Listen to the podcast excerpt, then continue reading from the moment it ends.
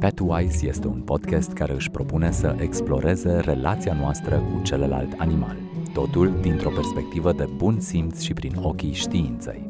Prezentăm descoperiri recente, discutăm fapte curente și propunem metode decente, toate pentru o relație om-animal cât mai sănătoasă. Be wise, pet wise. 3, 2, 1 și am intrat. Salutare tuturor și bine ați venit la emisiunea Petwise, episodul cu numărul 3. L-am alături ca de obicei pe Vlad Vancea. Salut Vlad! Vlad este biolog care s-a specializat pe managementul comportamentului la animale sau, cum îi spun alții, psiholog de animale. În această emisiune vom încerca să vorbim despre termenul enrichment pe care Vlad uh, ni l-a propus. Uh, vom avea, bineînțeles, uh, rubrica Știați că... La final vom avea un concurs în care puteți câștiga o jucărie de stimulare mentală pentru câinele vostru, oferită de partenerii noștri, Cabinetul Veterinar Multiserv Animalia din Florești. Așa cum vă spuneam, astăzi o să discutăm despre un uh, termen, uh, cred că destul de recent, introdus în uh, lumea canină sau cel puțin în lumea animală, pe care Vlad l-a propus pentru astăzi. Este vorba de termenul enrichment. Și înainte de toate ar fi bine să dăm un fel de definiție ca să înțeleagă și ascultătorii noștri despre ce vom vorbi astăzi. Vlad, cum uh, ai putea să ne prezinți astfel încât să înțelegem uh, toți, pe înțelesul tuturor, ca să zic așa, acest uh, termen de enrichment? Începem cu enrichment pe engleză, pe românește ar veni tradus îmbogățire comportamentală. Poate că nu e cea mai bună traducere, dar îmi place să știu că avem o variantă și pe, pe limba română.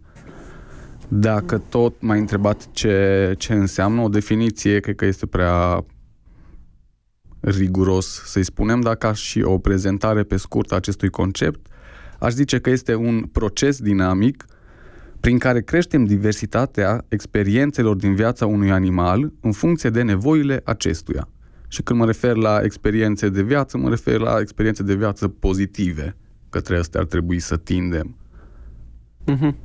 Și aici cuprindem și experiențele negative sau experiențele naturale sau cele pe care sunt uh, doar cele care sunt influențate de oameni? Nu, ne referim la pur și simplu cum își, pe, cum își percepe câinele viața, dacă vorbim de câine, dar acest concept de enrichment se aplică tuturor animalelor. Practic, el a fost dezvoltat pentru animalele din grădini zoologice, uh-huh. care erau niște animale oarecum stresate pentru că nu își pot îndeplini anumite nevoi comportamentale. Unul dintre exemplele mele preferate pe care îmi place să-l dau când explic ce este enrichmentul este cel cu girafa. Uh-huh. Cred că ți l-am zis. Da, da, mi l-ai zis. Poți să spui pe scurt așa și pentru spectatorii, ascultătorii noștri. Încerc să zic cât mai pe scurt pot. Da. Uh, una dintre cele mai comune probleme pe care le avem în gădinile zoologice cu girafele este acel lins stereotipic pe care acestea îl au pe diverse obiecte. Pot să lingă gardul, pot să lingă un trunchi de copac, pot să lingă zidul unei clădiri uh-huh. și fac asta ore în șir cu, cu limba. Ceea ce nu denotă neapărat o calitate a vieții foarte crescută, nu vedem ca și vizitatori un animal care se comportă natural pentru specia lui, ci vedem un animal care clar are o anumită problemă mentală din moment ce este angajat într-un lins ore în șir. Și ca să putem rezolva, ca oamenii să poată să rezolve această problemă a girafelor, trebuia foarte bine să înțeleagă de unde vine problema. Și uitându-se la girafele în libertate și cum își petrec acestea ziua, a observat că girafele au o limbă foarte lungă, cu uh-huh. care se străcoară printre... Rămurele? Exact, care au diverse structuri care să le apere, ca niște țepi. Și atunci uh-huh. ea trebuie să meargă cu limba printre acele ramuri, printre țepi, să prindă câte o frunză mică, să o rupă și să-și o aducă înapoi în gură, să o mestece, să mai scoate limba, să mai prindă încă o frunzuliță și fac asta câte 8-10 ore pe zi, în fiecare zi. Ca un fel de tentacul așa care merge pe un copac. Exact, exact. Uh-huh. Și oamenii când le-au adus în grădini zoologice prin anii 1600-1700, când au început să le, să le aducă, mă rog, încercau să le îngrijească cât se poate de bine și le-au oferit cea mai bună mâncare care există, pe care o aveau la, la dispoziție oamenii, și anume lucerna de cea mai bună calitate. sau fân de foarte bună calitate și atunci girafele se săturau foarte repede, după care nu mai aveau efectiv ce să facă. În mod normal, ele și-ar fi folosit limba pentru a se hrăni timp de 10 ore. E, acum, în captivitate, nu mai aveau nevoia de a mânca pentru că erau sătule, dar rămânea nevoia de a-și folosi limbile și mergeau și lingeau cu ele fiecare ce, ce avea mai la îndemână. Bineînțeles că se puteau și răni și, cum ziceam, denotă o calitate a vieții scăzută. E, îmbogățirea comportamentală sau acest enrichment ne ajută să-i creăm un mod de a hrăni girafa prin care să ne apropiem sau să o stimulăm cât mai natural și acest proces de hrănire să vină cât mai la îndemâna animalului. Astfel s-au atârnat de copaci la o înălțime destul de mare o plasă cu ochiuri destul de subțiri în care au pus acel fân sau lucernă. Uh-huh. Ca să ajungă să poată să tragă afară, girafa trebuia să prindă cu limba câte o bucățică prin acele ochiuri subțiri ale plasei, să scoată fiecare fir sau frunzuliță și să o mănânce, ceea ce uh-huh. seamănă foarte mult cu comportamentul pe care ea l-ar face în mod normal în natură. Da, o să um, uh, neapărat o să pun uh, clipurile astea în uh, descrierea noastră pentru că mi s-au părut foarte interesante și amuzante în același timp de um, a vedea cum poți să readuci un animal sau să-i aduci ceva care avea natură, un comportament din natură, să-l aduci în captivitate în grădina zoologică. Bineînțeles, e puțin diferit, dar animalul își continuă activitatea ca și cum uh, s-ar petrece natural. Bun, uh, legat de prietenii noștri patrupezi, cum uh, abordăm acest uh, enrichment la ei? Aici întrebarea mea ar fi mai exact dacă am face același lucru, încercăm să le locuim uh, comportamentul pe care ei l-ar avea în natură comportamentul natural sau încercăm să venim cu ceva peste? Pentru că mi se pare că de cele mai multe ori asta facem noi.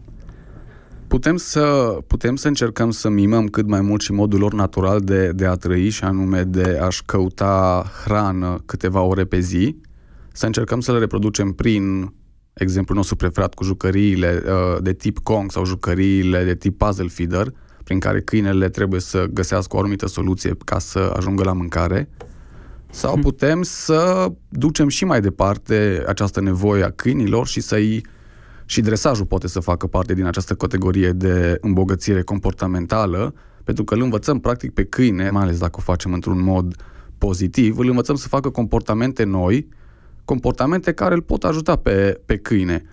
Este pe, pe internet, sunt câteva clipuri cu un malinois care merge pe un fir de sârmă, firul fiind foarte, foarte subțire, am impresia cât un deget de la mâna noastră.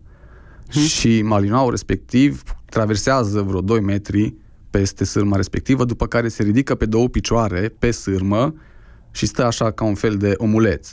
După care se pune jos, continuă și traversează încă 2 metri de, de uh-huh. sârmă.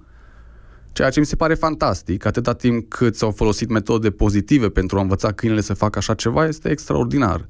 Nivelul de balans, de coordonare, uh, mușchii pe care ar trebui să-i dezvolte acest câine, răbdarea, uh, toleranța la frustrare, atâta timp cât și pentru acesta este un joc și este ceva plăcut, activitatea poate să fie fantastică. Da. Și eu cred că um, am, am văzut uh, genul ăsta de câini care depășesc uh, în ultima vreme foarte multe standarde și ajung uh, împreună cu partenerii lor ajung la niște figuri sau cum să le zic așa, niște teste de dresaj uh, incredibile. Și mi se pare că de cele mai multe ori sunt învățați destul de pozitiv, adică, nu știu, am văzut la un moment dat un, tot un malinois care își băga botul într-o sticlă cu apă și îți ținea respirația cât îi zicea stăpânul și la un moment dat scotea botul de acolo când îi zicea la fel, era un Q și mi se părea wow să stea la limita respirației, adică doar pentru că îi zice stăpânul și pur și simplu era foarte energic, dinamic și îi plăcea să răspundă la toate comenzile de a merge în două picioare, de a face orice. Poate că nu aș, aș zice un pic altfel, nu făcea că era comandă de la stăpân, ci o percepea ca pe un cue verbal pe care dacă îl face primește o recompensă foarte faină. Și atunci deja vorbim de o alegere pe care câinele poate să o aibă dacă vreau sau nu vreau să fac acest exercițiu, care pare complicat și complex, dar pe care câinele totuși alege să-l facă dacă are această posibilitate. Da, mi se pare că sunt... Uh, dacă tot vorbim de enrichment, mi se pare că au ajuns, cel puțin în ziua de azi, la o complexitate uh, care până acum, nu știu, câțiva ani, 20-30, poate că oamenii nici nu se gândeau că ar putea să facă asta cu un câine, care foloseau metode, nu știu, negative, mai trăgeau de câine, mai uh, împingeau câinele sau orice îi făceau și nu ajungeau să facă niște lucruri atât de complexe. Cel puțin eu n-am văzut. Știu că erau câini dresați bine, că făceau anumite activități și așa, dar uh, ce fac câinii ziua de azi și toate clipurile care apar pe net, mi se par, uh, aș putea zice, chiar puțin exagerate. Da, ca și, ca și enrichment, nu, nu e obligatoriu să fie foarte complex pentru a avea o valoare foarte mare. Pur și simplu, când vii acasă de la birou și aduci cățelului care te așteaptă și a stat 8 ore singur în apartament, îi aduci un băț din parc, salut, am venit acasă, Lea, uite, ia ah. bățul ăsta. și câinele, dacă își dorește, poate să investigheze, să miroase bățul, poate chiar se joacă cu el și acea scurtă acțiune, activitatea câinelui de câteva secunde sau poate mai multe uh, minute dacă se joacă cu ea, este un plus în viața câinelui decât dacă ai fi venit fără nimic acasă. Uh-huh. Și dacă faci asta în mhm. fiecare zi, să-i aduci o chestie pe care câinele o poate mirosi, acesta își îmbogățește experiența de mirosuri și poate să-l facă mult mai, nu știu, atent. Poate data viitoare când merge în parc, altfel își aduce aminte de mirosurile, pentru că deja le-a perceput într-un mod foarte pozitiv, în siguranță, în casa lui și poate se va rela- relaționa altfel cu acestea. Ca idee. Deci nu trebuie să fie nimic foarte complex ca să fie eficient. Poate uh-huh. să fie pur și simplu experiențe noi, pozitive, care să-l facă pe câine mai bogat în ceea ce privește experiențele de viață. Păi și eu mă gândeam la chestia asta că uh, majoritatea, nu știu cum, comenzilor, să zic așa, pentru câini, mi se pare că sunt pentru concursuri de dresaj. Adică toate chestiile astea puțin peste nivelul uh, mediu, orice ar face un câine, că stă în două picioare, că face... E de fapt un clown acolo, coordonat uh, de cineva care își face numărul. Ori pe noi în viața de zi cu zi, chestiile astea nu ne ajută prea mult decât dacă vrem să le arătăm la prieteni. Uite ce știi să fac câinele meu, să se învârtă, să meargă în două picioare, să fluiere, eu știu, să-și țină botul în apă și tot așa. Dar uh, nu ne ajută practic, să zic așa, cu nimic, în schimb pe câine îl ajută să-și dezvolte, mi se pare, mintea foarte mult. La fel cum noi putem să ne plimbăm în 10 țări și să înțelegem măcar un pic mai bine lumea în care ne aflăm. La fel și câinele, mi se pare că se dezvoltă un pic, dar nu este neapărat să facem ceva extrem de complex. Atât timp cât el își dezvoltă area lui, uh, nu știu, cognitivă, să zic așa se duce și observă și vede și învață chestii noi. Își deschide cumva alte portițe în mintea lui și înțeleagă alte sinapse acolo. Da, sunt de acord cu tine. Bun. Uh, tot uh, pe subiectul de azi sunt uh, foarte curios la, de niște exemple pe care le-ai dat tu sau le-ai făcut deja sau le faci împreună cu câinii care mai lucrezi. Uh, în momentul în care câinele este ok, hai că nu are neapărat probleme de comportament, nu are, eu știu, probleme de agresivitate, ci pur și simplu e un câine normal, afectuos, ce ai face în primele dăți cu el? Dacă vine vorba de enrichment și cum se crește în calitatea vieții, una dintre cele mai bune unul dintre cele mai bune obiective pe care le îmi place să le folosesc este hai să încercăm să ridicăm timpul de hrănire de la câteva minute la cât are acum la, hai să zicem, o jumătate de oră sau o oră. Aceeași cantitate de mâncare să o primească într-un mod foarte natural sau într-un mod foarte stimulant pentru câine și să dureze 20, 30, 40 de minute. și pe urmă să vedem cum afectează această schimbare de hrănire, cum afectează viața cățelului. Va fi mai liniștit câinele, va fi mai uh, dornic să exploreze, cum îl schimbă pe câine, să facem acest exercițiu. Și bineînțeles, cu fiecare câine va fi, va fi ceva diferit. Da, uite, de exemplu, uh, cum am început eu să-i dau uh, mâncare uh, calmei de ceva timp, uh, am început să iau uh, bobițele și să nu îi le mai dau în bol și le arunc prin curte. Mai ales seara când este întuneric și asta folosește foarte puternic de miros pentru că nu le vede, ca să găsească toate bobițele. E un fel de treasure hunt așa pentru ea. Super. Care durează undeva la jumătate de oră, 40 de minute, până când e sigură că nu mai există nicio bobiță în curte, alternat și după acest exercițiu, să zic așa, că e, e un exercițiu decât uh, un exercițiu de hrănire, poate, să-l numim. Uh, ca și cum ne-am fi dus în parc jumătate de oră și ne-am fi jucat cu mingea sau ne-am fi plimbat sau orice altă activitate din asta, tot de exercițiu, este la fel de obosită, extenuată, dar în același timp și mulțumită pentru faptul că și-a luat cina să tot linge pe bod și este ok, e, totul este uh, sub uh, control, să zic așa. Acum, câteodată o văd, bine, este probabil și gena pe care o au labradorii cu pofta lor de mâncare continuă. Uh, de cele mai multe ori când, de cele mai multe ori, cred că tot timpul când vine vorba de mâncare, ea este prima, este cu ochișorii, cu puppy face, cu energia uh, la maximum și așteaptă fiecare bobiță ca o comoară. Și aici mă gândeam dacă este, cum ai zis la un moment dat, dacă este ok ca ea să fie în starea asta nu, care nu este agitată, dar uh, e o stare de și nici tensiune, nu știu, este cum să-i zic, au o intensitate foarte mare. E foarte acolo, ca și un câine de la care are urechile ciulite. Și tot timpul este atât de prezentă și atât de încordată. N-a zice nici încordată, asta e, mi-e greu să găsesc un termen aici pentru starea emotivă în care se află ea când vine vorba de mâncare. Pentru că oricum niciodată, adică niciodată, de foarte puține dăți, mănâncă calm. Adică ori dacă este mâncarea la dispoziția ei, ori dacă eu arunc în curte, ori dacă ne jucăm cu un congor așa, ea este, wow, trebuie să mănânc tot acum. Mâncare, mâncare, mâncare, mâncare. Tot, tot, tot, tot. Întrebarea, ca să formulez și întrebarea aici, era dacă chestia asta este bună sau nu?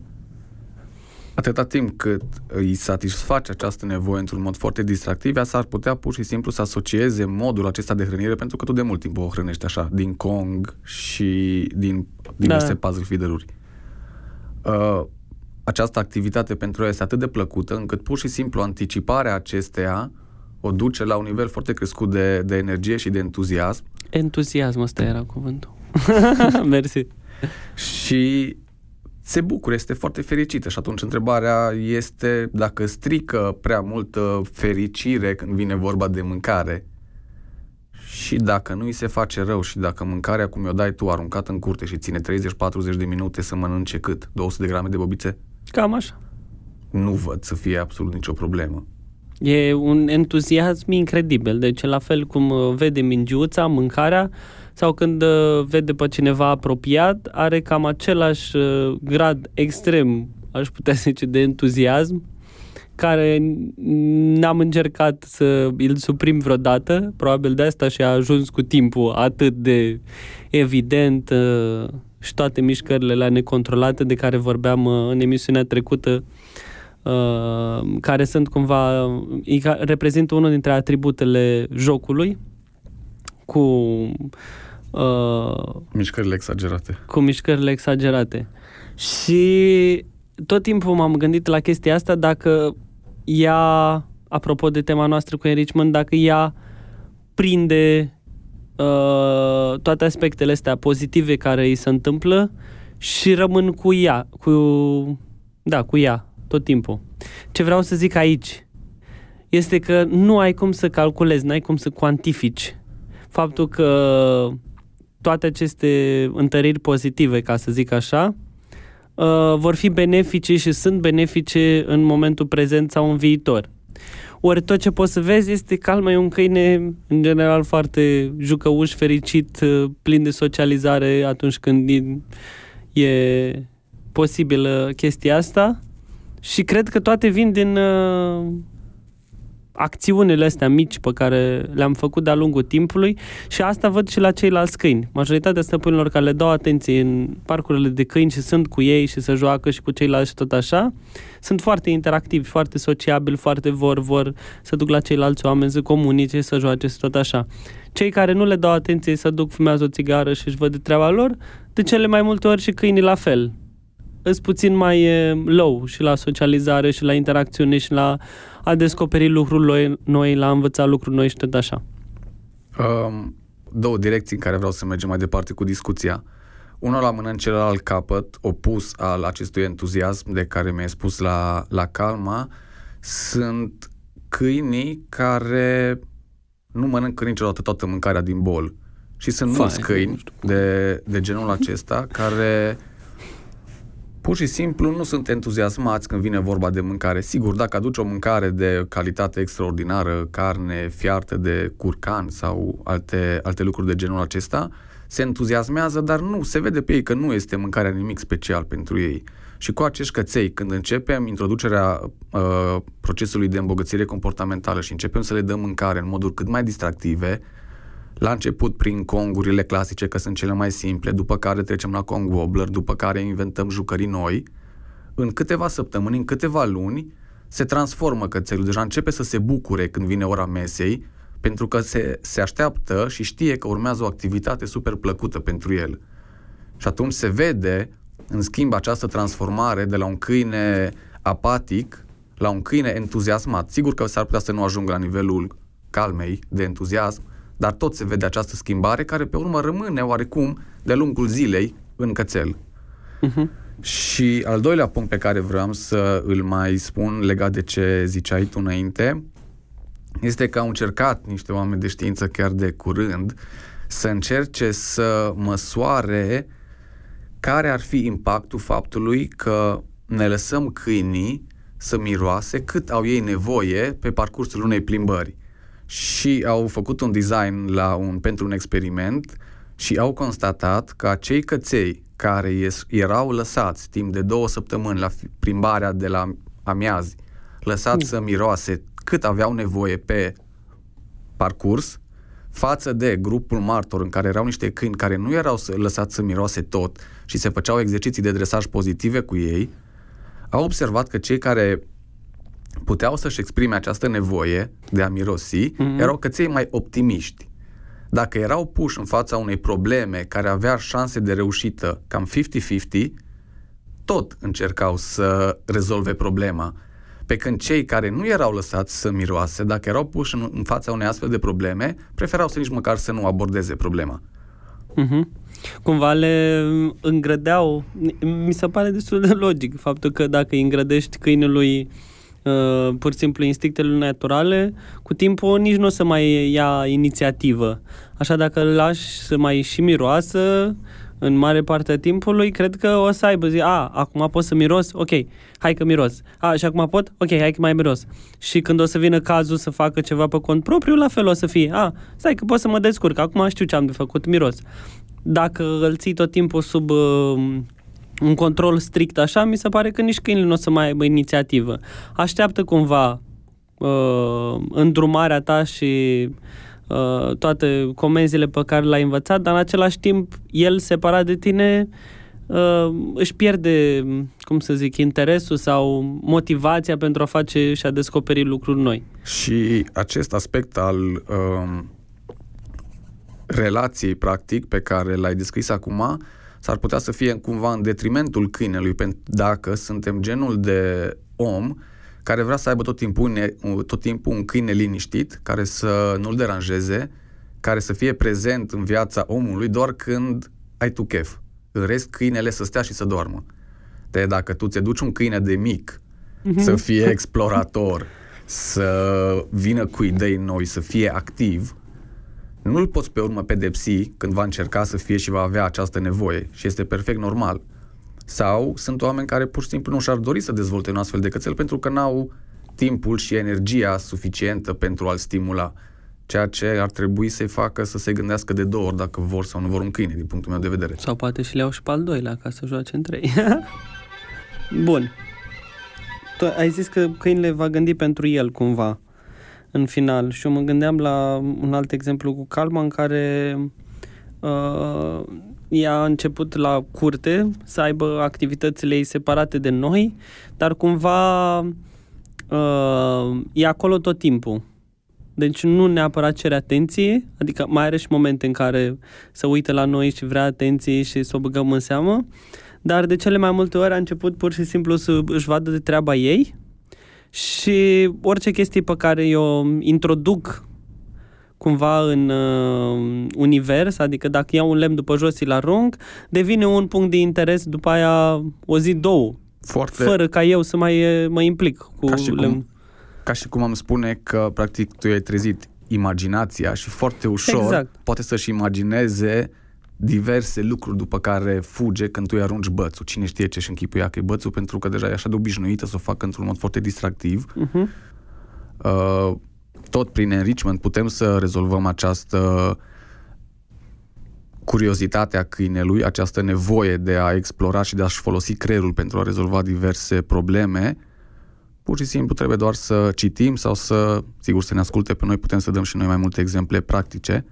Uh, unul dintre ele fiind exact modul în care tu o hrănești pe calma, care este unul dintre cele mai simple moduri de a hrăni un câine. Poți să o faci și acasă, împrăști mâncarea în bucătărie, stingi lumina și lași pe câine să le găsească după miros. Uh-huh. Este cel mai simplu mod de a face și un mod foarte natural pentru câine, distractiv și care cu siguranță îi va lua mai mult timp. Da, aici am un exemplu uh, care sper să nu supere pe nimeni. Uh, e o analogie între modul în care suntem noi educați la școală și faptul că după ceva timp uh, de petrecut în uh, instituțiile statului de educație, cred că ni se inhibă o mare parte creativă și faptul că suntem puși să studiem uh, toți aceleași materii aproape, să studiem uh, toți matematică, română, geografie, istorie și tot uh, mai departe, când fiecare om este diferit, cum și fiecare câine este diferit, cred că trebuie să găsim o soluție pentru noi și pentru animalul nostru de companie în care să nu inhibăm nici creativitatea, nici nevoia de joacă, pentru că aici educația asta mi se pare că vine cu două tăișuri. Că în momentul în care vrei să înveți câinele un lucru și te bazezi pe, nu știu, nevoia lui de căutare sau nevoia lui de miros, de cercetare, de chestii genul ăsta, tu inhibi partea cealaltă în care el, sau neapărat tu inhibi, dar îi dispare partea cealaltă în care el stă pur și simplu. Și el va fi tot timpul pregătit de acțiune. Acum suntem pregătiți să ne jucăm, acum pregătiți să facem plimbare, să ne ducem să alergăm, să tot așa. Păcând dacă te duci în partea cealaltă și inhibi tot timpul chestiile astea, el va fi un câine care va sta predominant, va fi afectuos, cum se cheamă, era un termen pentru asta, couch potato, mi se pare că da, așa da, era. există. Și sunt câinii aia care sunt exact așa, adică majoritatea timpului pur și simplu stau și nu au nevoie de uh, o activitate fizică permanentă sau întreținută tot timpul. Da, aici, ca și, de exemplu, ca și știință, poți să îți dai seama de calitatea vieții unui anumit animal dacă îi înregistrezi comportamentul, m-aș uita la câine și a scrie în fiecare zi non-stop ce face câinele. Și aș vedea că sunt foarte puține categorii sau diversitatea comportamentelor prezente la câine este foarte mică. Nu face multe lucruri câine. Se trezește dimineața, se duce în bucătărie, primește mâncare, mănâncă, iese afară în fața blocului, își face nevoile, urcă înapoi sus, doarme 8 ore, vine acasă omul, se joacă în camera mică 10 mhm. minute cu două, trei jucării, se duce în bucătărie, mănâncă, se întoarce înapoi, stă pe canapea, alături de oameni care se uită la televizor, se culcă, Sigur, mai este de două ori afară și mai te duci câteva elemente, dar cam asta e toată viața câinelui. Și foarte plictisitor dacă te uiți din perspectiva lui. Pe când, dacă se întâmplă să fie așa și acum ți-ai dat seama că, uite, așa e viața cățelului nostru sau așa e viața și a noastră a oamenilor, ce aș putea să introduc să-i fac viața mai interesantă?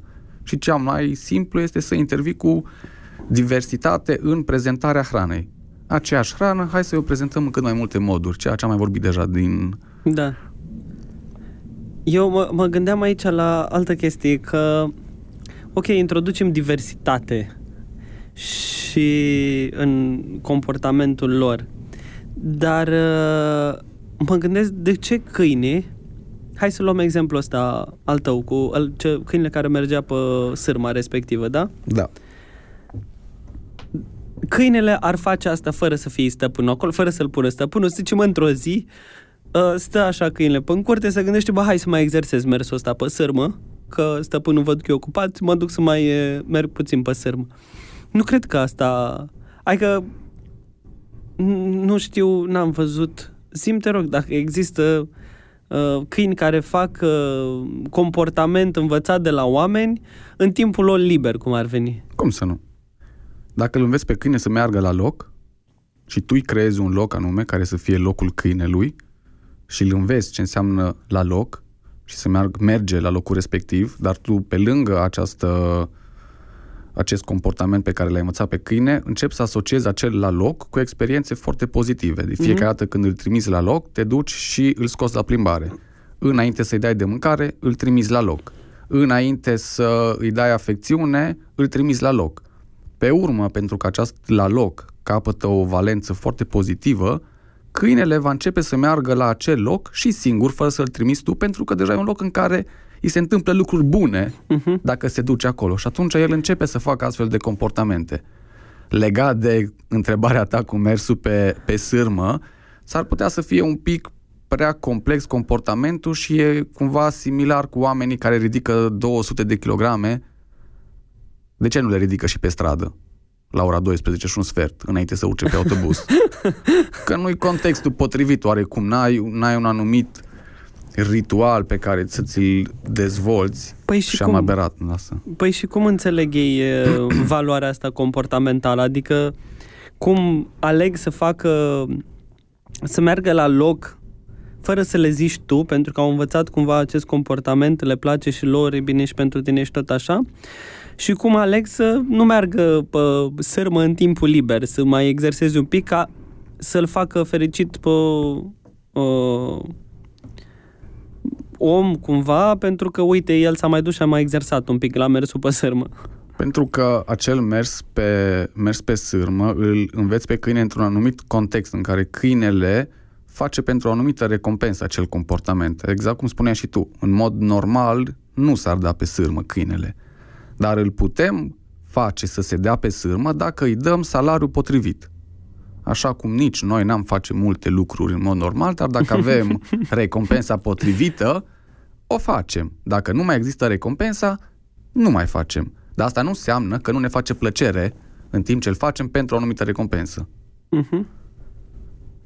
Bine, aici poate să ne facă, poate să nu ne facă plăcere. Probabil la câini cred că e destul de clar că de cele mai multe ori le face plăcere. Dacă câinele nu este ținut în lesă, nu este forțat să meargă pe acea sârmă, fie că e tras de zgardă, fie că e împins de la spate sau temir ce alte motive și acesta poate oricând să zică nu și să plece de, de acolo și să fie totul la fel de bine, deci pur și simplu să fie în total control asupra acestei activități, nu văd ce poate să fie negativ. M- Mi-am adus aminte de un exemplu apropo de chestia asta cu uh, de a nu forța câinile și de a lăsa să aleagă. Există niște uh, câini, cred că de la marina italiană sau ceva de genul ăsta, care sunt câini salvatori și ca să dea examenul câinii, ca să ajungă în uh, echipa Aha. de salvare, trebuie să sară din elicopter. Și am văzut un documentar în care uh, ei sunt uh, învățați, în principal prin, uh, din ce am văzut, prin uh, chestii foarte pozitive și nu sunt niciodată forțați să facă absolut nimic. Și majoritatea câinilor uh, nu treceau exact testul ăsta, în care trebuiau să sară din elicopter în apă și să ducă după om. Și săreau de bună voie, deci erau, nici măcar nu cred că le ziceau o comandă sau ceva de genul ăsta, ci pur și simplu le arătau omul care era în apă și lăsau pe ei să decide dacă să sară sau nu. Și mi se pare că ăsta era chiar uh, testul final prin care după aia își câștigau medalia de câini din echipa de salvare și tot așa. Și mi se părea genial că am văzut unii câini care uh, săreau de bună voie, deci nu îi împingea sau nimic, pur și simplu ei decideau, aveau vesta aia de salvare pe ei și săreau după om și alți câini care erau exact în momentul ăla și au a sărit de fiecare dată la exerciții sau antrenamente și exact în ziua examenului n-a mai vrut să sară câinile și au zis, nu, împingem data viitoare, mai are o șansă. Ce înălțime de la ce înălțime era? Păi nu știu, dar era destul de sus, cred că m- mm, poate 5 metri, ceva de Tu genul îți dai ăsta. seama.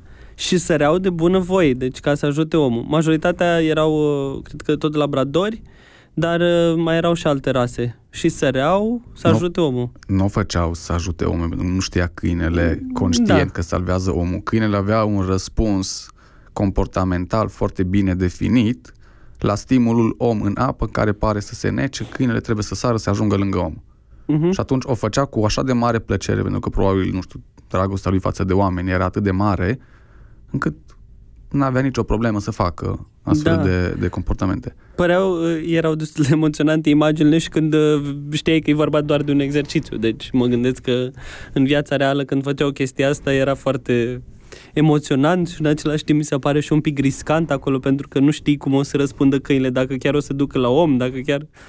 Dar au spus că în majoritatea cazurilor, 90 și ceva la sută, nu dădeau greș niciodată. Erau... Uh, și tot timpul au zis că până la, nu știu, 2-3 ani, cred că, toate exercițiile se făceau de bunăvoie și cel mai bine învățau de la ceilalți câini care știau deja și făceau împreună. Câte, nu știu, 5-6 câini deodată făceau același exercițiu și pur și simplu învățau unul de la altul, probabil cu recompense foarte bune. Nu știu dacă mai avem timp să vorbim mai departe despre enrichment, așa că vreau să profit și să zic că vom lăsa în descriere da, un articol cu m- puțin mai detaliat despre cum poate fiecare de acasă să înceapă să facă enrichment cu animalul lor de companie, indiferent de, de specie. foarte bună ar fi asta. Ok, bine, atunci hai să uh, încheiem emisiunea de astăzi uh, cu despre enrichment. Să trecem uh, la rubrica uh, Știați că și să nu uităm uh, concluziile zilei de astăzi în ceea ce privește enrichment-ul și cum putem să îmbunătățim uh, calitatea vieții câinului și de asemenea abilitățile cognitive și cum putem să-i facem viața mai bună și de asemenea și nouă în același timp, pentru că e vorba de echilibru dintre noi și câinele nostru. Bun. Mai departe trecem la rubrica Știați că Știați că și unele specii de animale, printre care câinele sau maimuța capucin, au un simț al dreptății? Intrați în descrierea episodului 3 de pe pagina noastră de Facebook pentru a vedea un clip care demonstrează acest lucru. Bun, a venit uh, momentul să anunțăm și câștigătorul uh, concursului nostru de săptămâna trecută. Uh, câștigătorul, câștigătoarea este Andrada. Am ales să-i uh, oferim premiul pentru că răspunsul ei promovează o relație sănătoasă bazată pe joaca între câini și pisici. Uh, te felicităm, Andrada, și o să te contactăm noi uh, pentru a-ți oferi premiul. Pentru ediția de astăzi a concursului ne-am gândit să vă întrebăm care este cea mai bună metodă de enrichment pe care ați aplicat-o animalului vostru de companie, de ce v-a plăcut vouă, ce l-a făcut pe animal așa de fericit, așteptăm să ne spuneți în comentarii și vom premia în funcție de, nu știu, complexitate și care răspuns ni se pare cel mai onest și cel mai frumos. Um, Vom premia cu o jucărie de tip puzzle feeder oferită de Cabinetul Veterinar Animalia Multiserv din Florești. Vă mulțumim că ne-ați ascultat și așteptăm răspunsurile voastre în secțiunea de coment a postării de pe Facebook. De asemenea, puteți găsi toate sursele noastre de inspirație pentru acest episod în descriere. Pa. Salut!